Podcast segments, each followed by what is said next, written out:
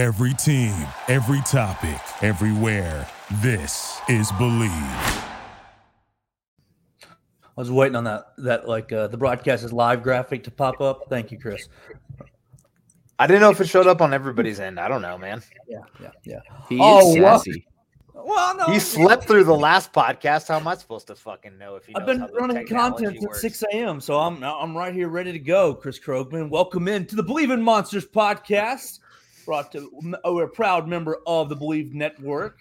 We got another fun episode tonight as the Chicago Bears are making waves as we're, we've, closed mini camp and now all eyes are on training camp. Welcome in our our good friends, uh, Lucas Berry bringing the expertise and Chris Krogman bringing the bringing the experience on the on the Believe in Monsters podcast tonight. We bring in an old friend, a great friend of the show, Michael Gus. Michael Gus, offensive line expert. You can find him on the Twitter machine at Michael Gus 57 and we are very very pleased to have him join the program tonight to break down what in the world is going on with the offensive line as many strange things have been happening around Bears minicamp, and you know what do we make of it heading into training camp? So before we get into it with Michael Gus, Chris Krogman, how's it been, man? How you doing? I'm good, Joe. I'm good. I uh, had yesterday off. Uh, my company celebrates Juneteenth. It's the first year I've ever had that off, so that was nice. Nice long weekend. Uh, excellent national holiday. Well, sh- should be a national holo- holiday, but uh, yeah, good weekend. Hung out with the boys. Took my son to the driving range again, and kids loving it. Every time we go to the driving range, it pours rain for like five minutes, and then he blasts the ball down the down the driving range for a little while. But uh, You showing Yeah. any promise? Oh yeah, this kid's got it. His hand-eye coordination already is pretty solid. I mean, he's six years old, and it's the second time out, and he'll hit it pretty solid. Heck yeah, LIV tour. Here we come. Something like that. Yeah, I'm not accepting that oil money, but that's okay. I already give him enough for my gas, dude. Gas is five bucks a gallon, bruh. You may as well get something back from them. Uh, you know, they're throwing money around like it's nothing. Lucas Barry, how's your golf game and how are you doing tonight? Welcome in to wel- welcome into Believe in Monsters and uh get going with our guest Michael Gus. Uh, the golf game is going in the wrong direction. Uh, luckily, we still have some time to work out the kinks before uh, Krogman and I's big golf tournament. Uh, been watching some videos on on Wolf Creek there, Chris, and uh, it's uh, I I- I feel like it's scaring me the more I watch about it. Oh I'm yeah, seeing, it's like- great. I, Oh, that's am seeing fun. like these You're like lose all kinds of scratch yeah, I'm seeing like these scratch golfers be like, yeah, th- this course is absurd. Like, I don't think this place exists. It looks like it's from a video. It is from a video game. So awesome. Yeah, it's uh, it's not trending in the right direction right now, but still some time to work out the kinks. Uh, otherwise, we got 35 days to training camp. I just looked it up. July 26 is when the Bears go back. Where are they doing it now? They're not. They moved locations, right? They do it at Halas Hall. Yeah. So, Uh, it's, so uh, we'll- bye bye Bourbonnais. We'll see. Uh, I don't know. Are they going to change? Do you guys know if they're going to change any of the policies uh, because of the new regime, or is it going to be the same old kind of lockdown on training camp that we've had? Did I So see our friend the- Usaid announced 11 open practices? Is that what I saw? Maybe I I have no idea. I know, like from from what you say has told us before, the reason they are so strict is their PR guy, their public relations guy. So I don't know if that changed with the new regime. Probably not. I mean, that seems like a position that wouldn't necessarily turn over with a GM and coaching change, but that was the reason they were so tight-lipped about everything previously. So I don't know. That's a good question. I mean, for per, for me personally, I, I mean, I don't really care. I like the reports, but if they want to not let the public see what they're doing, whatever. I don't. It's, who cares? The Uh, Chicago Tribune anyways. reports 11 practices will be open to the public. All 11 scheduled to begin at 10 a.m. and will, will require a free ticket for entry. Those dates are July 28, 29, 30, August 2, 3, 5, 7, 10, 11, 15, and 20. And they're not doing joint practices yet, right? Or like they haven't announced They- it. Eberflus I said think- something about like maybe sort of kind of. I think he said he tried, but it's not looking likely this year. I think that's what I saw. Yeah. Uh, well, anyway, um, I think the biggest kind of question mark going into to camp is probably the offensive line and what's going on here. So, uh, whenever we have a line question, we always go to our friend Michael Gus, who is here to uh, stir the pot with us. And uh, Michael, how you doing, man? What uh, how you feeling so far after the mandatory mini camp reports? You know, I'm doing great. Um, appreciate you guys having me back. Always a blast coming on here with you guys. Um, but yeah, I'm, I'm feeling great overall, uh, personally. Now, as far as um, you know, some of the reports that came out, it's it's a little confusing, right? I, I mean, there's a lot there to break down. I'm sure we'll get into it today. Um, a lot more than you'd expect out of a mandatory, you know, pre-pad OTA. Yeah, I feel like it's been kind of this revolving door of uh just kind of similar questions, you know, why why didn't the Bears bring in these guys? Is this the line they're going with? Uh, you know, the whole nine yards now. Uh basically the guy they brought in Dakota Dozier who who was getting a lot of the one reps. Uh they just put him on IR, so he's gonna be on the shelf for a while. Um maybe a blessing in disguise for maybe, you know, instead of Dakota Dozier, maybe we see a rookie uh, I hope we see a rookie over Sam Mustipher since this is where we are. Is it the best option? I don't know, but uh, at least we can see what some of these guys, you know, have right away uh, before we go too far down the line and and answer some of these questions.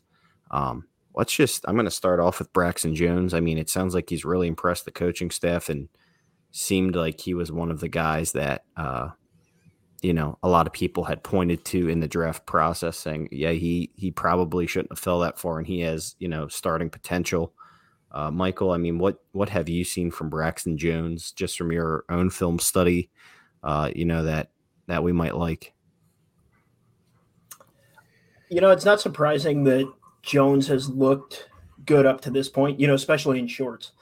Um, he's a big, athletic, long guy. I, I, I thought that was a pretty cool quote, um, you know, when he was talking about some immediate ju- adjustments he made of, uh, what what do you say? How do you put it? Throw them puppies, which is Yep. he's getting Punch them instruction hands to out really. Yep. yeah, which is great. You know, you big athletic guy. You know, you want to see him. That's that's his number one strength. So you want to see him throwing those hands and using that length. Um, you know, again, he's by all accounts he's a smart guy. So it's no surprise that he's you know impressed up to this point. Um, now we'll see when the pads come on. Right, um, changes a little bit when, when you go full pad, full contact. Um, but hey, you know, I'm glad that uh, you know they got one of those day three guys that appear to be, you know, in the starting mix or getting you know at minimum reps with the ones. Hopefully that's uh, you know, hopefully that's a product of Jones, you know, take taking that position by force. You, know, really impressing. Other than him being the, you know, the least undesirable option. Well, Lucas had a, a side conversation with a former Bears person that said the coaching that these kids are going to get um, is night and day from what they got in college. Even you know, even the the the, the D one guys, the, the the Power Five guys are going to see just much much better coaching. Uh, but you got to imagine a guy from Southern Utah is seeing coaching that he's just blown away by. It's like you know getting tutored by Albert Einstein. You know, I don't I don't think uh, the coaches at Southern Utah, God bless them, gave uh, gave the instruction to throw them puppies and punch people in the chest. No, and that's a and that's a good point. I mean, it's a really easy trap to fall into. You know, any level, anytime you're moving up a level in competition, you you were probably a guy that you know. Don't, don't get me wrong, did all the little things. You know, worked extremely hard.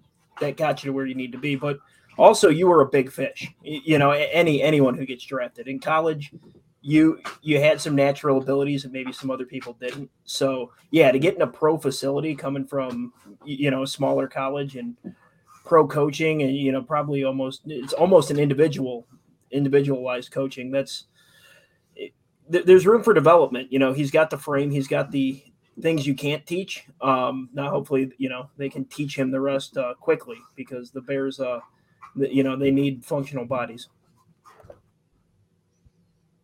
Functional. That's that's a man.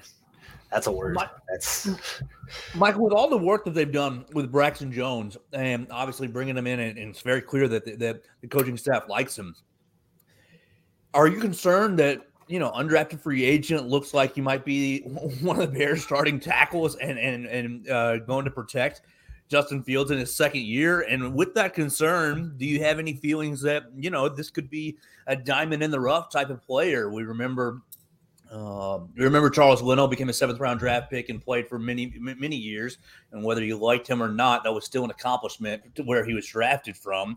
Uh, do, you, uh, do you have the con- concern about about him playing uh, as an under uh, UDF? Uh, well, not a UDFA. He was drafted in like the fifth round, wasn't he? Uh, dra- drafted later rounds. Uh, but he'll be protecting Justin Fields. And do we think that there's a guy that can become sort of a franchise left tackle? Yeah, I've been pretty vocal. I mean, everyone here is probably, anybody else on Twitter has probably heard it nauseum that I'm concerned with the fact that they don't have a proven quality starter on the offensive line as it stands now. And I mean, that was true in March and it's, it's true to this day. Um, so it's not a Jones thing, it's an all five of them thing. You, know, there there is no floor just because we, you know, we have no. Jones has never taken a pro snap. You can see you know, you can see the, the upside, and you can see the upside with a lot of these guys.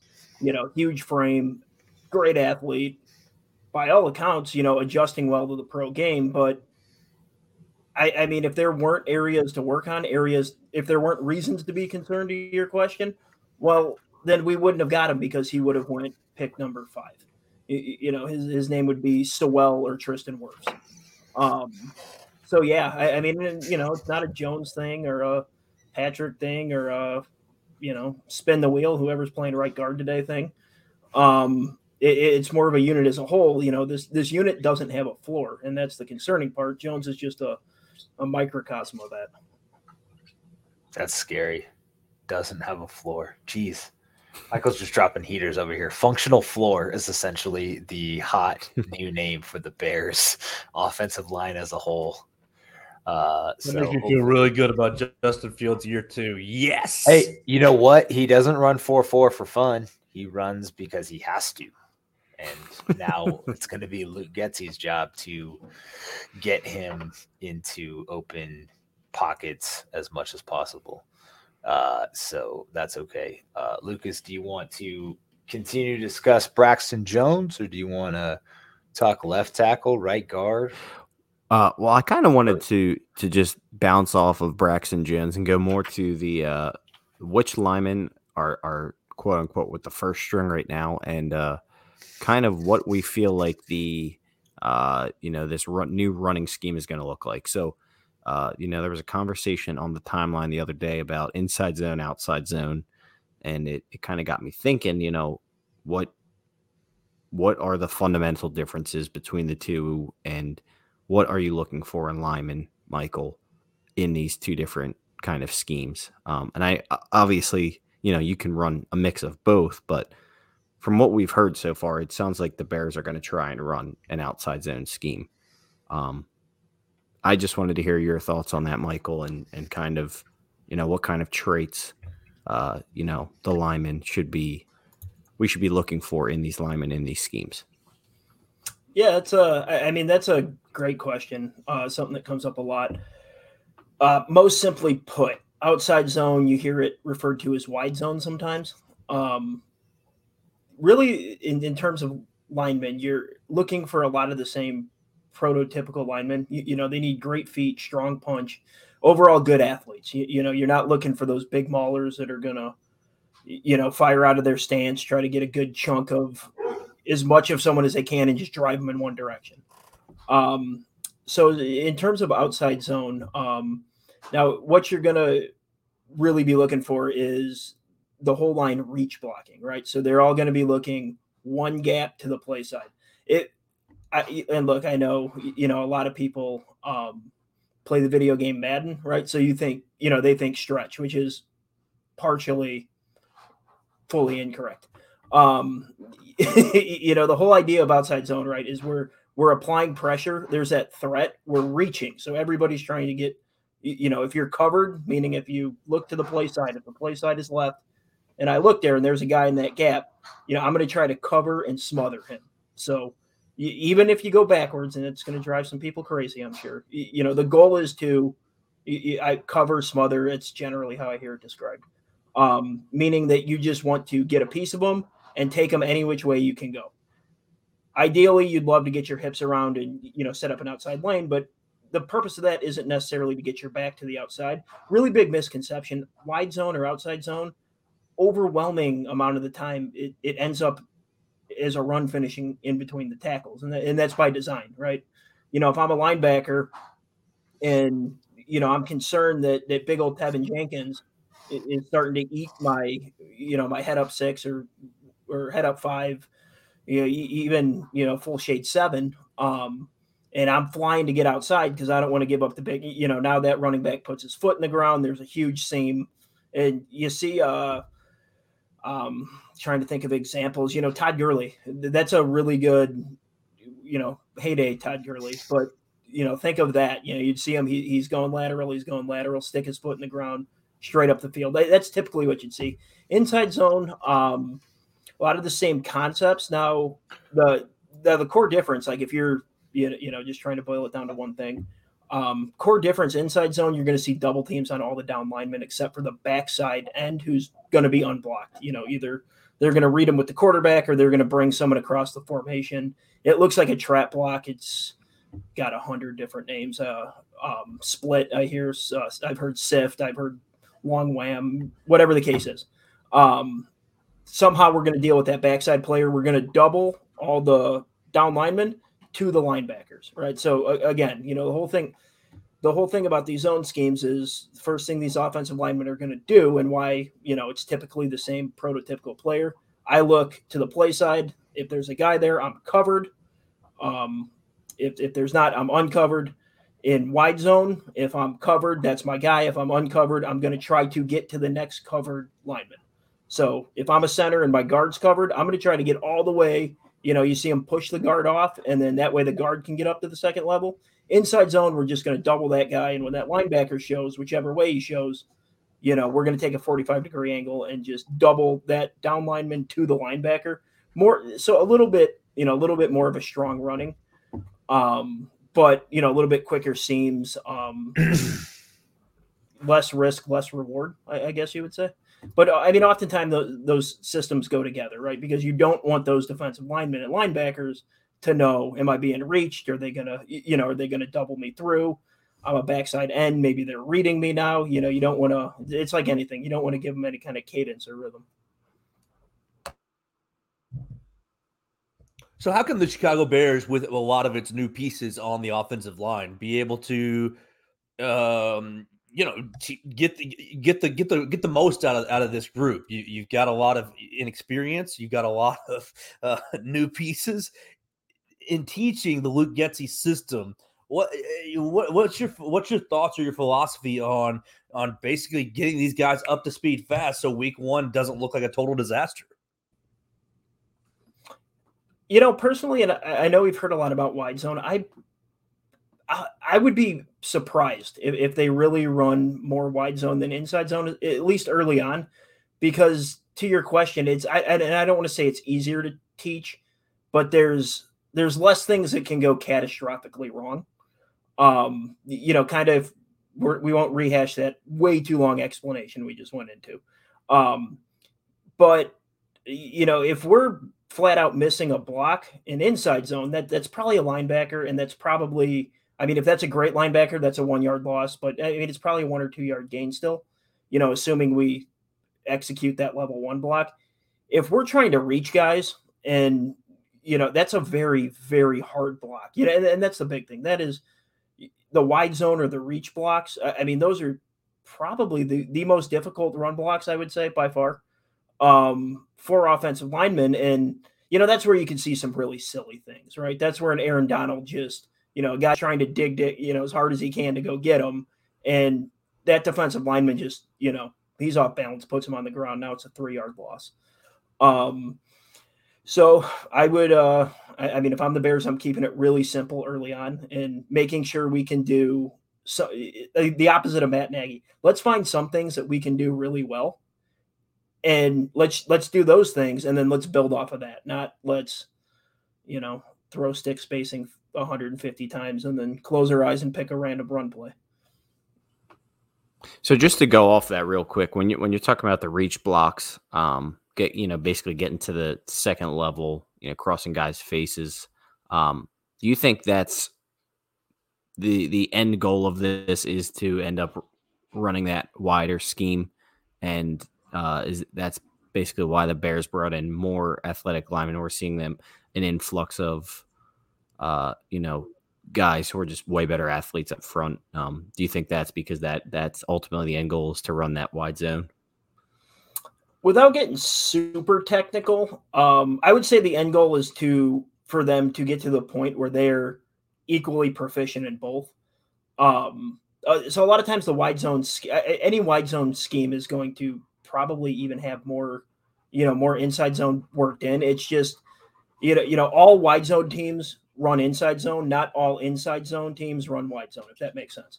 Uh, again, because it's a little bit more difficult. There's a little bit that more goes into it. So I, I think end game for them is they build a complete system off of zone running, you know, completely it would I would be shocked if they didn't feature a lot of inside zone because again, going back to that way too long explanation, it, it, it allows you to not by nature it's going to allow you to not block the backside defensive end, which opens up all the zone read concepts.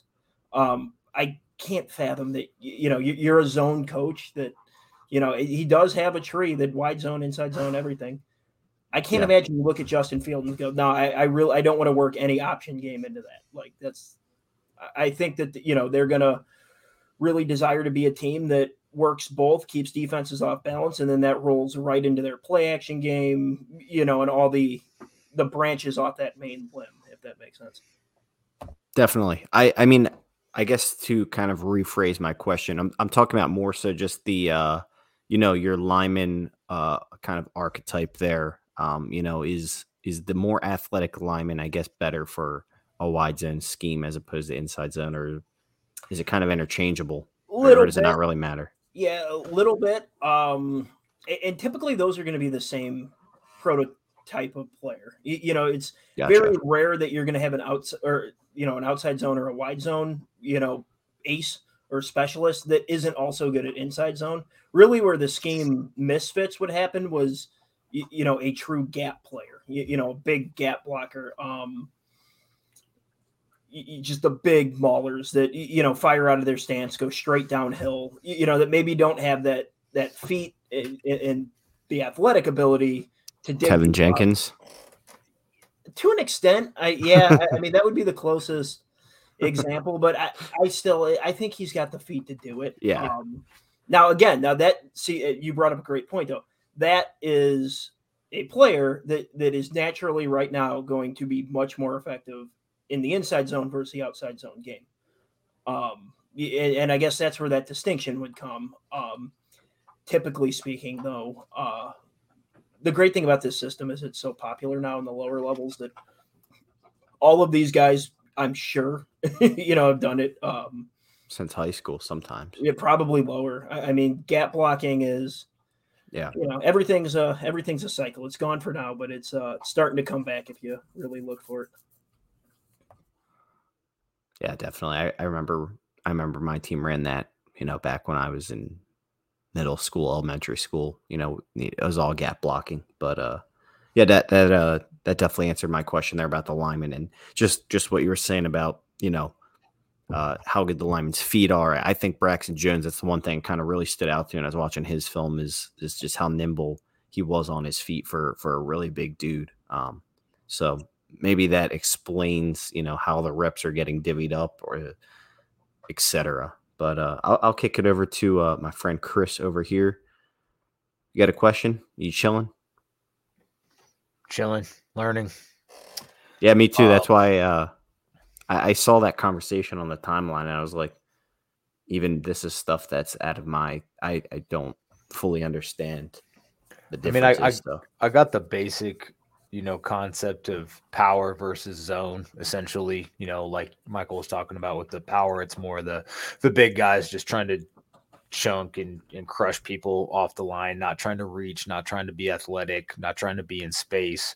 Uh, either zone system, you know, I think inside zone is something that Nagy was trying to do last year, but didn't do a very good job of, you know, especially on double team and and pushing guys into people or or you know splitting off and taking the linebacker once you got to the second level.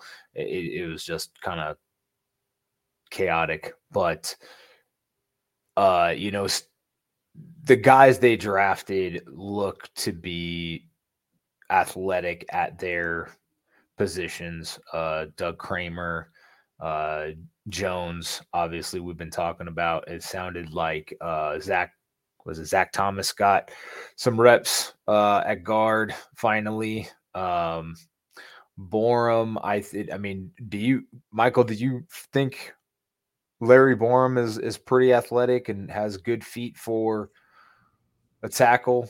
Or what's your what's kind of your take as far as his athletic profile in this scheme?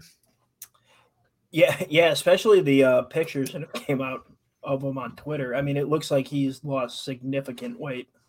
Um, you, you know, really trimmed down a little bit. And and last year Borom was interesting because if you would have asked me that question last year at this time, I would well, no. You, you know, Borom was thought to be more of a pretty much a gap blocker. Uh, you, you know, he was kind of that mauler that people didn't know about his pass sets, and you know, there was some early stuff. Is he going to actually play guard? Um, but I think last season, you know, I don't know. You guys chime in if you agree. Um, I thought it was the inverse. I, I thought the athletic and his feet and his pass sets looked really good. And when he got into trouble, it's because he was just getting just walked back into the quarterback. Um, so yeah, I, I mean, I it, Teven Jenkins too. Hopefully, um, he's had a full, you know, a full cycle now with with good health where he can you know, really benefit from it. But especially Larry Borom. I mean, that first NFL offseason, kind of like you hit on earlier, when you have access to these nutritionists and these workout plans and these private facilities, you know, I really, really, you know, for, again, for this line to be functional before we can even talk about, you know, being a line that can be something that improves to the average to above average range, they need a big step from really probably both of those guys, but at least one of them. I mean, one of them has to by week five. We have to be looking at him going that that's a good player. That's a player that's going to be here for a decade. Well, like you said with Borom last year, coming you know going from pre-draft process to the draft, lost thirty to fifty pounds. Now he's lost even more weight. Sounds like Jenkins from a few different accounts has lost quite a bit of body fat uh, this this this off season through diet and exercise. Um, and I, I think we're going to talk a little bit about the No Name Football podcast with with Kreutz and uh, Jason McKie because uh, Teven Jenkins was on there. Uh, but he had talked about on there uh, his diet and just what he's been doing and how he has carb loaded in the morning before practice, essentially light light lunch, you know, protein and greens, and then just really thin uh, dinners. So he's lost a lot of weight that way. Uh, hopefully, he's you know taking care of that back and stretching it out and and doing whatever he can to uh, I don't know be a difference maker on this team is I, I, guess is the easiest way to put it. Uh, Michael, you you had sent that podcast to us, so why don't you kind of talk a little bit about what you heard on the No Name Football podcast with uh, with Teven Jenkins and those and those former Bears. Yeah. Well, first of all, from a personal note, hearing uh hearing Olin Kreutz and Teven Jenkins on the same podcast for me was really cool. Mm-hmm. Um, but uh, and you know, and, and again, I don't want to speculate too far, so I will stick just to what he said, you know, and, and nothing else. But man, it you know, you guys listen to it. It sure sounds like that that his back is limited some of what he could do this offseason at least you, you know he kind of hit on um you know the, the, it sounded like not so much him but the team didn't want him doing a lot of like like back squat. You know, he said specifically, um, and, and just some other things where you know it kind of took me back where I'm like, oh man, you know, how much of the offseason program has he been able to participate in? How much has he missed? It was a little unclear, but there was enough there to start to wonder, like, you know, oh, I, you know, I hope this doesn't affect his development, you know, like it sounds like it could have. Yeah, just talking a little bit about Kreutz had asked him, uh, had asked Jenkins when coming off the back injury, what did what did that look like after the surgery and whatnot? And Kreutz said, or uh, Jenkins said that they his, you know, they got him up walking like the day after the surgery, and then they had projected him to like not really be functional or doing workouts really for four months and he said he he beat that by about a month month and a half. Uh, and then it was and this is what i found interesting just learning to trust his body again to put that full weight on it and to not be scared of i guess re-injuring it was his was his message and i thought that was pretty interesting. So if he's still building that trust within himself and he like he shouldn't have been playing at all last year in my opinion. I mean if that's if he's still talking about that and still thinking about that and that's still a you know conversation and like you said with the the the, the weight room it's all upper body right now for him he said you know for the most part or was last year it was no squatting no you know I don't know what else he was even allowed to do per the team. So I'm in, I'm very curious to see how this plays out with him over the next few months. Well, I know Michael said, you know, he doesn't want to speculate, but uh I mean, we kind of mentioned this last week, Chris, full speculation. We said, what if Jenkins is still hurt? I mean, it's I don't know. It it just really seems like there's something up there you know, hope for the best for him. But uh, it would be a huge bummer if, if you know, the reason Jenkins is getting second team reps is because his back still isn't fully healthy, and you know, it's just another question mark along the Bears line. I mean, we, who knows? You know, we still don't know why. If that was the reason he fell in the draft, you know, maybe maybe it really is, and this is kind of the aftermath of it. So, uh, I don't know. It's a he did say the pain was gone, which was is great to hear, but right. it, it, just becomes trusting. Yeah, like can... you said, I mean, it's a it's a massive mental hurdle, um, and mm-hmm. just the fact that he, you know, obviously, if you have a bad back, you know, maybe you shouldn't be squatting a ton of weight, but the fact that he hasn't done any yet is kind of concerning. I mean, even if he was doing, you know, the barbell or, you know, put put a 45 or two on there and just stay light, it's like if you're doing absolutely nothing on your back, putting any pressure on it, how are you going to sustain getting crushed by a 290 pound bull rush? That's an exact. that's why I'm like, why was he even playing? A 130, yeah, no, no, 135 absolutely. is heavy, Lucas. I mean, that's heavy. And you want to put 225 on this poor man? His back is tired, bro. You know my point. And that's the first thing I thought too was when I heard that. And that's I was like, doesn't that just reek of a bunch of guys last year trying to you know claw at the uh at, at, the edges of saving their job here throw this guy you know maybe this guy's awesome but it makes me look great um throw him back out there with what whatever percentage that his back was at. Um yeah d- doesn't it just feel like the responsible thing last year was to shut him down early and make sure he was good to go you know at this point right now? Not yeah, responsible? That's the, the, that was a setback waiting to happen if it didn't if it didn't happen. And i don't it didn't do the best for jenkins. He didn't i mean be, just being honest he didn't look phenomenal last year i mean he wasn't you know lights out obviously he was potentially playing out of position who knows if he was not 100% or didn't trust himself out there if he would have even played left tackle better right tackle better it, it really it's really a, a, lot of questions on why he was even out there if he can't even do squats. So let's say, go ahead. And, and more just one last note on Jenkins in general. It, we talked, you know, a little bit ago about trying to get a baseline of acceptability for this offensive line and you know how low the floor is. You know, it's a narrow margin right now, I, I would say. You know, there's not a whole lot of room for error or misfortune as it stands right now. In fact, I would argue that they need quite a bit of good fortune for this, you know, unit to work out, especially early. But I really struggle to see how that math works without Jenkins being a key part somewhere. And you know, I even to uh, the conversation last week a little bit that I heard, I, maybe that even if that's right guard, um, but man, to, if we're really looking at a situation because he, he, you know, he wasn't at right guard, he was with the twos. Um, it's tough for me to see a situation where this really works out well, you know, without Teven J. It's hard enough for me to see one with him, let alone without him. Yeah, you pretty much answered my question before before I even asked. I was going to say without losing Dozier and let's say Teven Jenkins is already is not going to be available.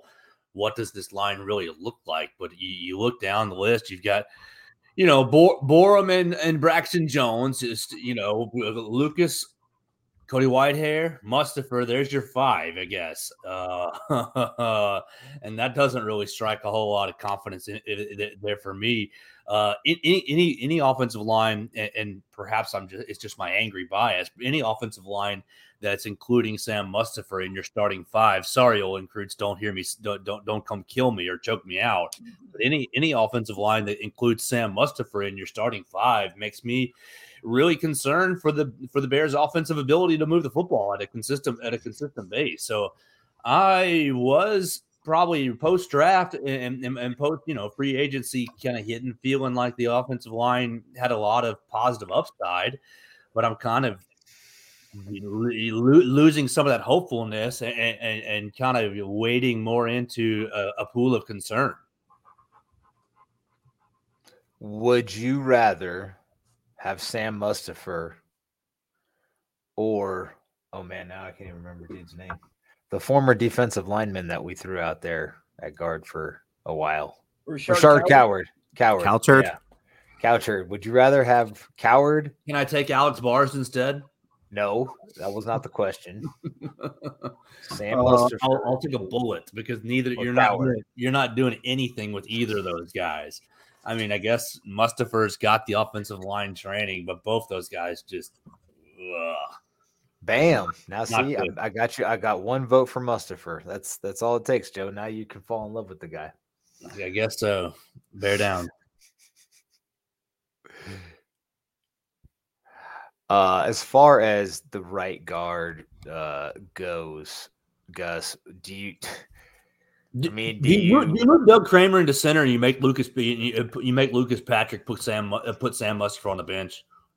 Well, that's a that's that's what we like to would like to see, but at what point are you concerned with the veteran center making the offensive line calls versus a rookie center or I mean, I guess you could have Patrick make the O line calls from guard if you had to until uh, Kramer was ready to do so. But I mean, I haven't even heard of Kramer getting any reps in practice, and maybe I maybe I missed it, but uh,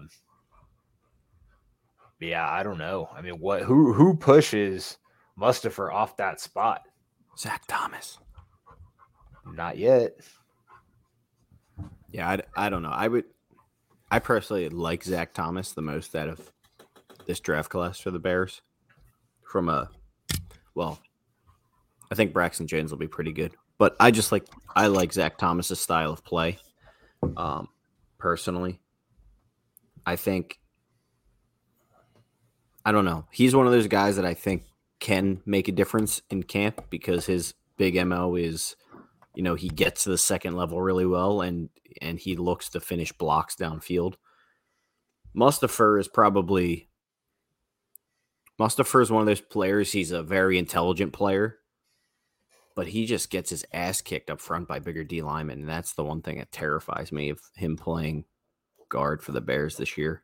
So I, I really hope someone can unseat him, one of these rookies, whether it's Carter or Thomas or someone.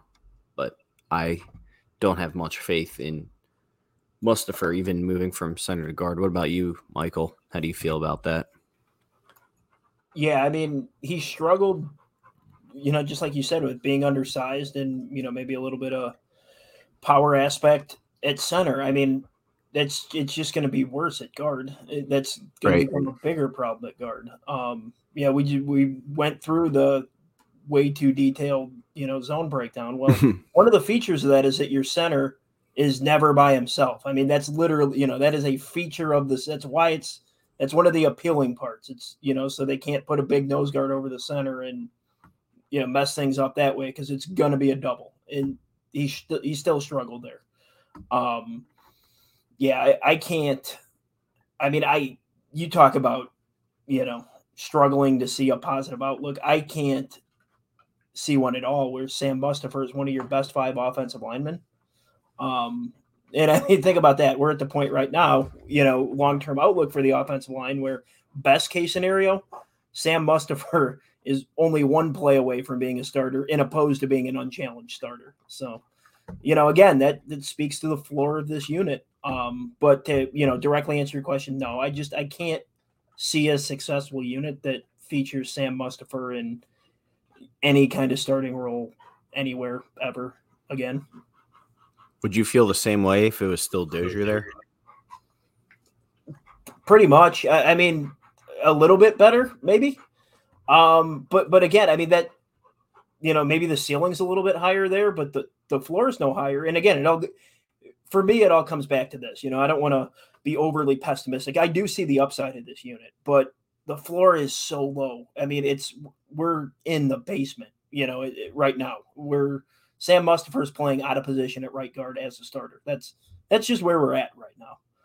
Um, so yeah, I mean, you know, Dozier would have raised the ceiling a little bit, but that's never been the issue. The issue's been, you know, how ugly this could get, and I mean, you know, boy, it, it could get ugly. There's not really many options out there right now to kind of fortify that position either. I mean, I feel like you you kind of have what you have at this point, unless you know there's a surprise cut in camp, and there'll be a reason that said player gets cut in camp. So, uh, yeah, it'll be interesting. I mean, if you were to tell me that one of these rookies, their floor would be the same as starting Sam Mustipher, you just got to throw them out there and let them learn on the fly.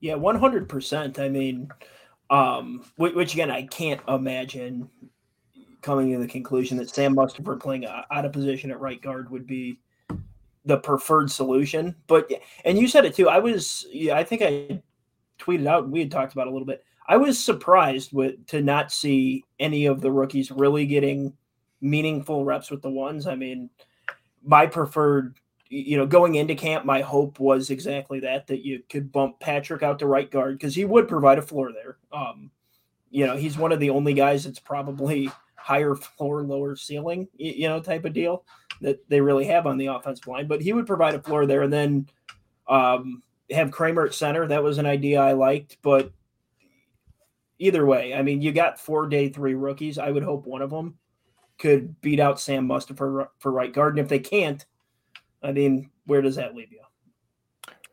So, uh, you know, a couple of the guys, well, Cole, Cole Kmet specifically had said with this um,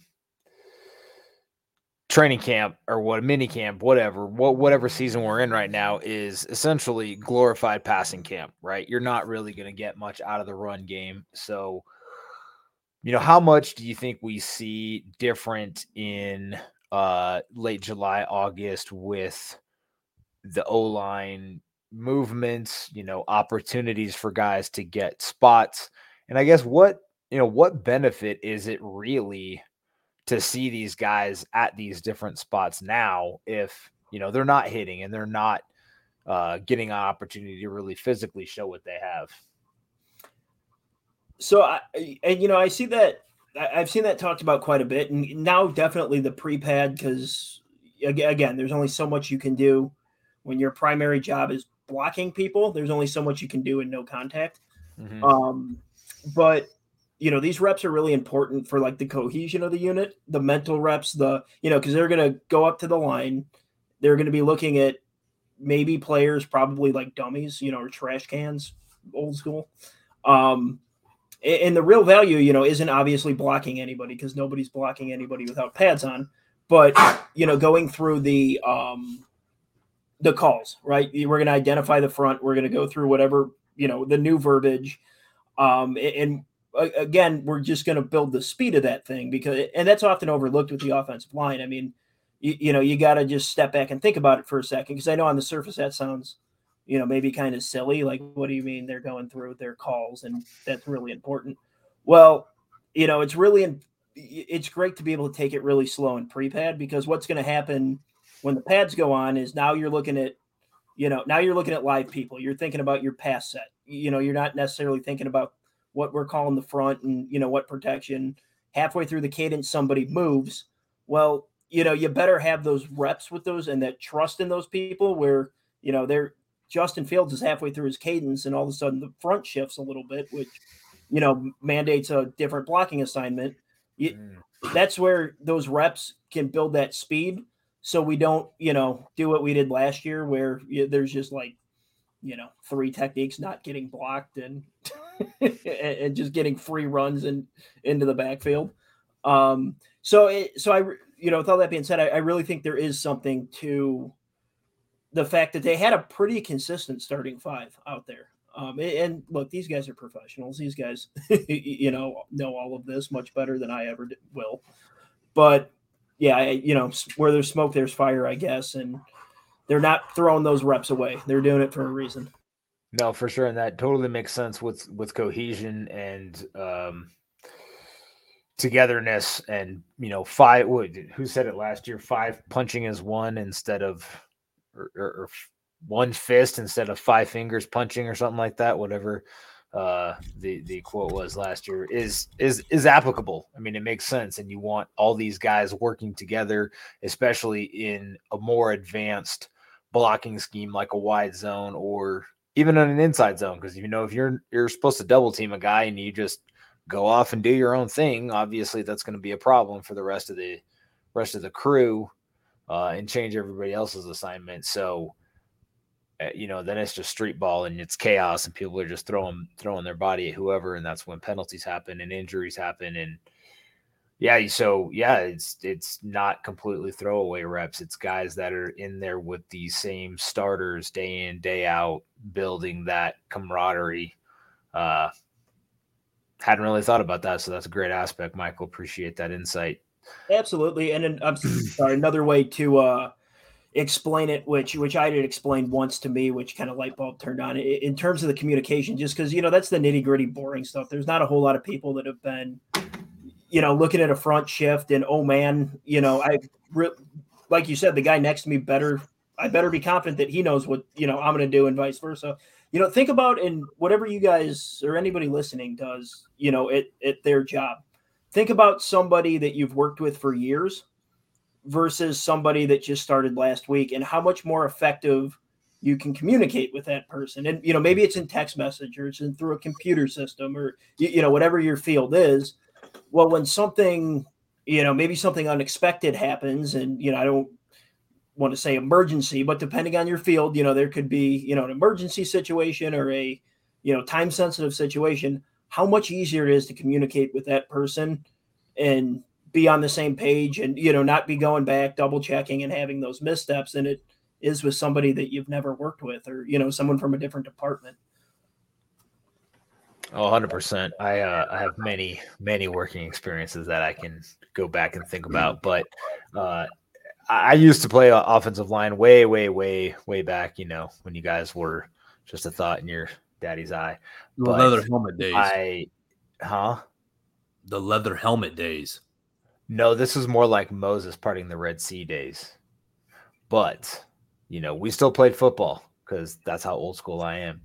Now, I remember we had a play where if there was a guy over you, you blocked him, and if there wasn't a guy over you, it was a big pull outside, you know, and you hit the linebacker. I played guard, so big pull outside and you hit the linebacker.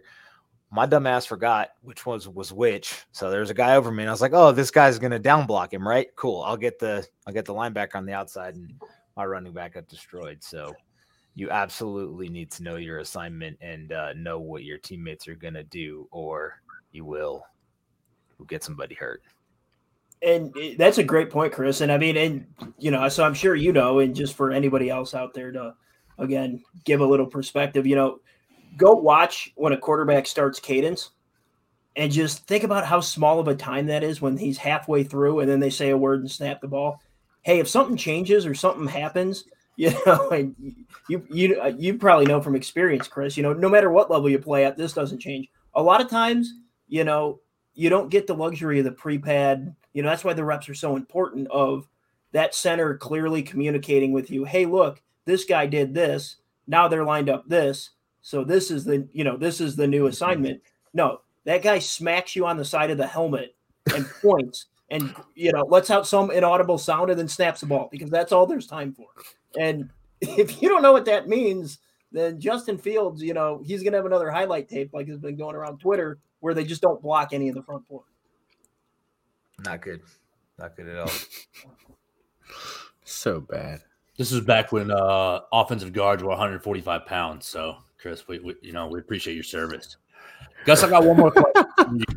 uh, we've talked a dozen times on this podcast uh, in, the, in, the, past handful of weeks. Is who's really making the call with the personnel decisions? Do we think it's Ryan Poles? Do we think it's Matt Eberflus? Do we think it's Luke Getsy or even Chris Morgan? So we've we've all had the offensive line coach. We've all had our own kind of discussions with that, as a lot of you know, a lot of this doesn't seem to make a whole lot of sense. So, uh, as the resident offensive line expert of the Believe in Monsters podcast, what's your take on how this, this these decisions are being made and these reps are being divided up? Is the word collaboration banned permanently, or how does that work? Um, because that would, I mean, I think it probably should be banned, but that's the word that unfortunately sticks out. I think it's a group effort. You, you know, um, we're gonna go with partnership. There you or, go. Yes. Or a, I think or a, something else. There's lots of synonyms. You know, cooperation, alliance. We can go with any of those, but yeah, collaboration is gone. Yeah, I, I think it should just be relegated to the uh, dumpster of BU and 202. Um, but uh, yeah, I think that it is a group effort and needs to be for you know, if this thing's going to work long term, then that needs to be a group effort. But ultimately, I would say it's the coaching staff. I, I mean, you know, I Poles does not strike me as someone who meddles. You, you know, and none of them are going to admit to it. But didn't Ryan Pace always come off as a little bit of a meddler? Uh, to me, he did. Um, but you know, Brian Poles seems pretty straightforward. Hey, I got you the guys. This is what I like about them you know, this is what we agreed on. Now go get me, you know, go get me a starting five that's not to embarrass me for six months. It's not, it's not a bad thing, but yeah, uh, pace metal. Ah, I don't know. It, I guess so, but like I, like, this is the time where I want my GM and assistant GM meddling because they actually know what the fuck they're doing, you know, with offensive line. Um, yeah, so we we we've spent 53 and a half minutes talking offensive line, and that is the hot topic of the you know the this camp. Everybody's talking about it. Uh, one thing that some other media uh, podcasts and, and whatnot have brought up is what the fuck is happening with our weapons? Like nobody's really showing out. Pringle looks like you know he's not the bag of chips we need him to be. Uh, Tajae Sharpe, I guess, has made a couple of plays. Uh, Dante Pettis is he's looking somewhat okay. Um, Mooney though, what Mooney? Mooney's Mooney's Mooney. I mean, he's starting to. I mean, I guess he still looks like he is just as good as he's ever been. A two plus, a one B. Yeah, and Cole Kmet could be a big part of this offense. Uh, Michael, what no, do you uh, you want to do? See, like that that I when we talked about him having 60 catches and 600 yards last year. That blew my mind. I I people were bagging on that man every single fucking week, dude. Like you would have thought guy had 30 catches for 20 250 yards. Like you would have thought he was M- Michael Pruitt, but no. He had a decent season last year. Zero and I want- touchdowns, Krogman. Zero. I will hear no Notre Dame tight end slander on this podcast, or I will kick you out. Michael, what are we going to do at, at- with our weapons? So I'm glad you brought up Cole Kmet because I think a lot of Bears fans are going to have to just be okay with the fact that eh, this offense is going to be average or better, which it should be. I, I mean, we we should have some expectations for year two of Justin Fields. Um, that that almost certainly has got to co- going to be a result of Cole Kmet again being your second in reception and yards. That number probably needs to be a little bit more inflated from what he did last year. I mean, I'm you know, I'm sorry. I don't think by I know someone's probably going to tell me about he's second in separation on Tuesdays when it's overcast or you know whatever whatever they're going to use. but I, I mean, he's not a guy that's probably going to go for 60 catches. Where you know we saw Cole Kmet do that. Um, so yeah, I think that you know in terms of their weapons, they need Cole Kmet to replicate that consistent production. And to Joe's point, yes, he needs to score touchdowns. Hopefully, Justin Fields this year and year two in a system that you know would make sense to a seven-year-old, unlike the one last year. Um, you know, hopefully Justin Fields throws more than seven touchdowns, and you know, um, that- that would be a reasonable expectation that Cole Kmet could bring in some of those. My son will be seven in January. Should he understand football by then? Because I just like, I yeah, this kid's not gonna. He's not gonna get it by then. More than the Well, I mean, Bowl Nagy's offense is a great starting point. They ran, you know, they ran shotgun handoff. That's all you got to tell. It was, they never did anything other than All just hitch. a basic offset inside zone, and then they ran sticks. So, like, hey, you know, hey, look, you know, did, did he hand the ball off? No. Then look about three feet past that guy that, uh, and you'll see the guy who's going to throw the ball to. It'll be like sticks. You mean like pickup sticks, Dad? Yeah. You play pickups, which is about as complicated as Nagy's offense was. Well, right? pretty much, yeah. It's either you know you're on offset inside zone on first down, or we Play do eight- Candyland. Yeah, eighteen motions, four resets to to have four different guys run to each hash, three yards away from the quarterback, turn around and get smothered. Crushed. So I, I got to go back to what Chris was talking about earlier. Have you ever heard of whatever blocking scheme he was talking about, Michael? Which one? That he that he ran in high school, where you Like a- pull if there's where you pull if there's no one on you.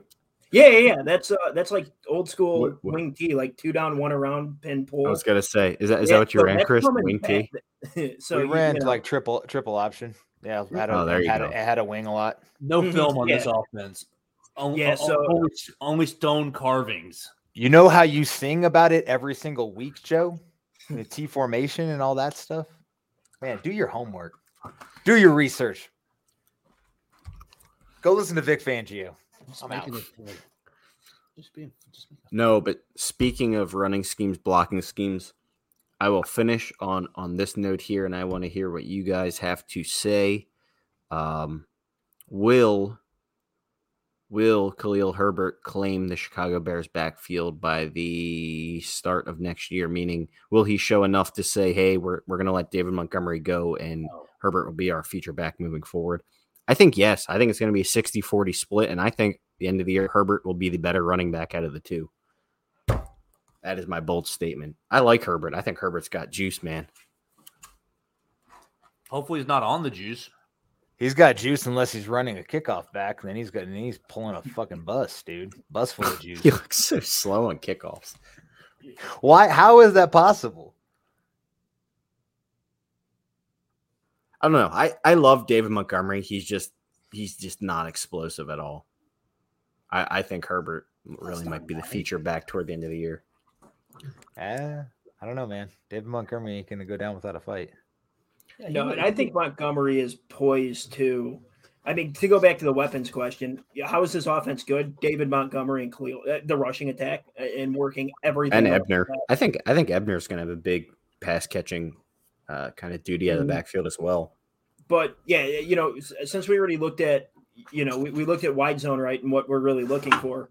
Contrary to you know the belief on Twitter and or on you know Xbox Madden, um, the idea of wide zone is not to take the handoff and you know run like you're on fire towards the sidelines and hope to get around the corner. You know, it's to be patient, to use vision, and stick the foot in the ground, run through an arm tackle, and you know you're you're out of there. You know, you hit that same one cut gone. I think Montgomery. People are really, really uh, misevaluating what a good fit he is because again they see Khalil Herbert, they're like, great, run wide zone, and he can. We're going to give him the handoff and see it. You know, he's going to take 25 carries outside the tackle, which that's just not how it's going to happen. But I like both of them, and I think, I think you know, they, I think there is a good chance by the end of the year that, especially, and we'll see contract demands. Um, that con, you know, any extension would have to make sense for the Bears. You, you know, you're not going to overpay at running back right now. Um, but man, having a one-two punch, having a 60-40 split, and keeping each other mutually fresh, hopefully healthy, you know, down the stretch. I think that's a great recipe. And then, hey, you know, that's going to be a good problem to have if they have two really good backs and, you know, one of them's so good he wants more money, and the other one is good enough where he looks like he could be the feature back. That that's a good problem to have.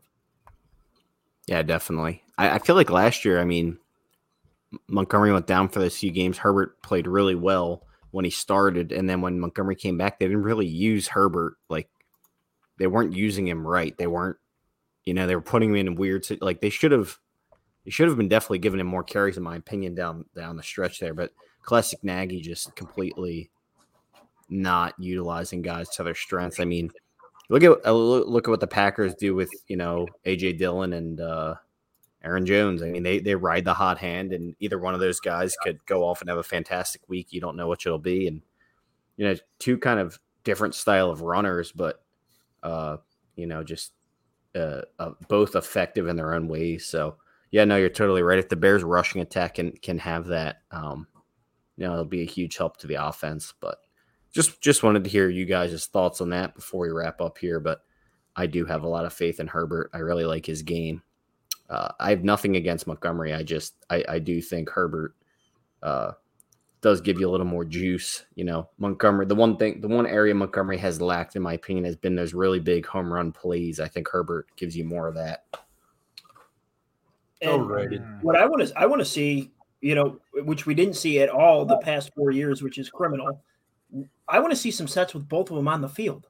I mean, mm-hmm. we're talking about not having weapons. Well, there you go. The, the, there's two weapons. Find a way to get them on the field together. And without going super into it, um, hit me up on Twitter if you want the uh, detailed inf- explanation. But the running that that split or that sift off the inside zone really is, is a nice way to use two two halfbacks because it's not a very demanding block.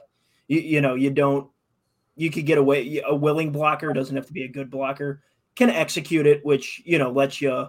I don't want to say hide that player, but lets you be a little bit more unpredictable in those sets with two running backs. When you can run it with Blasingame in there as well. As a Blasingame game, baby, let's go. We'll get me started on fullback, man. That'll be a whole that'll be a whole full podcast next time. Um, I to answer, Lucas to answer your question, I don't think that Herbert becomes, you know, a 70 30 60 40 split guy by the end of the year. I think it's Montgomery's job all year, but I do think that, you know, he could give them enough comfort to let Montgomery go if the price is not correct, you know, a year from now or an off season from now. But that's too far in the future for me. I want to see David Montgomery uh, catch 50 passes this year because they way underutilize him in the in the passing game. He's mm. uh, amazing in space, makes people look re- re- just ridiculous when he has him out in the flat. So uh, pass him the ball, Luke Getsy, and uh, as long as you listen to this podcast, you'll be fine.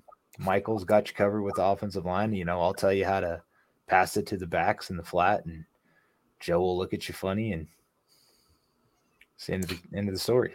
If we're throwing the ball at David Montgomery 50 times, then there ain't no way Cole Kmet is getting 60 catches, Chris Krogman. But you have no faith. Well, see, hopefully this year, and this is going to be a novel idea to any Bears fans that, you know, just started watching in the last four years, but it should maybe you know it'll be normal to get more than three consecutive plays before you give up the ball for seven minutes. So maybe there's enough love to go around. Hopefully, Not only that, you know, you can utilize screen game and uh, just passing in the flat to to run the ball through short passes, which we, we rarely saw in Nagy, but it's also an effective way to uh, to to get you know short gains that have potential to go all the way. So, uh, man, yeah, I don't know. That's all I got for tonight. When I was saying 60-40, by the way, I meant Montgomery 60, Herbert 40, but even that might be a stretch. We'll see. I just I have I think Herbert will be really good. Oh, I thought you said take over as the main guy, basically. Uh, So I that's why I got. I kind of mentioned it. I, I said potentially, but um, yeah, I- ultimately, I think that maybe the most you would get is like 60 Montgomery, 40 Herbert by the end of the year. But even then, it's close to a 50 50 split. sure. I'm, I'm with Chris Krogman at the, where I think uh, Montgomery's going to kind of lead the way. But at the end of the year, if he's asking for too much money, Khalil Herbert's going to have given them enough to uh, say sayonara, buddy, which will make me sad. But business is business. My mom went to Iowa State. Always got a soft spot for those guys. All right. Gus, we've been asking you questions all night long. Uh, do you have any questions uh, that you've been pondering before we close it down? what's uh yeah? So you know, you you guys actually have asked quite a bit about what I think think about the offense line, and I think it's pretty clear what I think of. I think there's upside, but there's a horrifying floor. What's your take overall? You know, I guess we could go around. Um, what do you expect out of this unit this year? Total shit.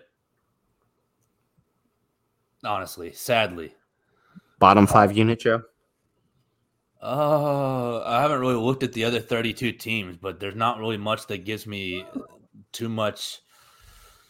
You know, Luke and I've been, I mean, have been buddies for a long time, and I've always been. It starts with the offensive line. Everything starts with the offensive line. I was probably one you'd call a truther because I would always, oh, the offensive line doesn't protect him, yada yada yada. Well, yeah, I'm, you know, I'm very hopeful for Justin Fields. I think he's got a all kinds of talent, and I'm really hopeful for the for, for the new coaching staff. I'm, I'm really, you know, uh, hopeful for Luke Getsy's scheme making a lot of things work a lot better than the last couple of years. But as far as skill and cohesion, I'm pretty concerned about the front front, front five. Pretty concerned. Lucas. Chris. Oh, okay. Ah, gotcha. Now we talked about this last week. Um, I, uh, I I mentioned it to my guys here, Joe and Chris, in our in our group chat that you know my when Poles got hired, I was really you know kind of psyched that they they finally brought in someone who. Uh, you know, it was an ex lineman and really cared about the line. And he brought in Cunningham, and I was like, all right, this could be awesome. Like, I want to see, you know, them remake this line. Um, but then just after free agency and the draft and still waiting here in minicamp, I'm like, all right, you know, when are they going to make a move? They can't not make a move. Uh, you know, my confidence has definitely wavered in them. Um, I've kind of said before, I, I, I almost expect them to hit on one of these kind of, you know, mid round draft linemen that one of these guys will be pretty good. And maybe that's Braxton Jones or one of these other guys. Who knows? And, and if that's the case, awesome. I'll be over the moon. But uh, just my confidence in the line that they provided right now. And I mean, granted, they they did have limited resources, but on the flip side, I do think they could have done at least a little bit more to to kind of solidify it. Um, yeah, my my concern level right now is probably at a seven or an eight. Yeah. Um, especially with the Jenkins news, uh, and it's not even you know I'm not even worried as much as weird as it sounds about Braxton Jones and, and Larry Borom. It's the interior of that line is just terrifying to me. That's that's really what scares me. But you know, the scheme will help a little bit. I think Justin Fields will be good despite of a bad line. And uh yeah, I, I think overall the line's probably a bottom 10 unit overall this year, but uh I, I still think I still think there'll be some other positive upsides to this, maybe a player or two that we're like, okay, this guy can play and and we know for for the future, but uh, I would say right now I'm fairly concerned about this unit. So you guys are depressing, and I will bring the light back because look, you know, Lucas, to your point, I'm confident or uh, at least have high hopes for what two former offensive linemen can do, what they have, well, what you know, Cunningham has a track record of having done, and to you know, look at what they've done, and you know, you can have your uh, opinions on whether or not they should have brought somebody in, you know, a more well-known name, a where a well, a more historically, you know, decent offensive lineman rather than an unknown rookie or uh, a Dakota Dozier or whatever the case may be, and that's totally understandable. Uh, but to have faith that these guys will hit on one of these guys, will find a diamond in the rough, uh, is what I'm leaning on. I'm also leaning on, like you mentioned, Lucas, this scheme to help hide the in, inefficiencies of, of this offensive line, at least until they can be a cohesive unit, so that you know you you you look at a guy like Justin Fields who should make a, a mediocre to bad offensive line better with the right scheme, the right play calling, the right design. And obviously, we have not seen that as of yet for this for this kid. You know, everybody out there is like, "Oh, you're going to get Justin Fields killed." Well, I don't I think they're all aware of how not to get the man killed, and they're going to do everything they can to scheme, double team, give him help, everything like that. They've brought in, you know, a couple different blocking style tight ends and fullbacks. I don't think these guys are there to just watch Justin get his ass kicked. So, all of these things within the preseason thus far or the the mini camp you know to michael's point with cohesion and and reps and it meaning something and lucas you've brought it up as well it, it all does mean something but hey if braxton jones is that guy we are light years ahead of where we thought we'd be you know if he's a starting caliber left tackle in the nfl as a fifth round pick out of southern utah we are light years ahead of of where we where where we thought we would be. And if Te- Teven Jenkins, if there is a problem, then please get right, you know, and be the guy that we that did get traded up for and get drafted at 39, where a lot of people thought he was a good value, regardless of if it was the Chicago Bears that took him in a shitty regime before. So I'm I'm I have I'm cautiously optimistic. I'll I'll put it that way. I'm not going to look in the dumps yet. It's a, it's a good perspective to have. And uh, I will finish on this that uh, I said it last week, Chris. I just want the Bears to play their best five linemen. And if that means you move Larry Borom or you move Teven Jenkins to right guard, get it done. Do it. Don't don't look back. Who cares where they were drafted, what they were drafted to do? If if that mm-hmm. gives you your best line, do it. If Jenkins needs to play right guard because Borom is killing it at right tackle and and uh, and Jones is killing it at left tackle, you do that in a heartbeat. And uh, bear down, baby. Bear down, Chicago Bears. Make every play clear the way to victory. Bear down, Chicago Bears. Put up a fight with the might so fearlessly. We'll never forget the way you thrilled the nation with your T formation. Bear down, Chicago Bears, and let them know why you're wearing the crown. You're the pride and joy of Illinois, Chicago Bears. Bear down. Thank you for listening to Bleav. You can show support to your host by subscribing to the show and giving us a five star rating on your preferred platform. Check us out at Bleav.com and search for B L E A V on YouTube.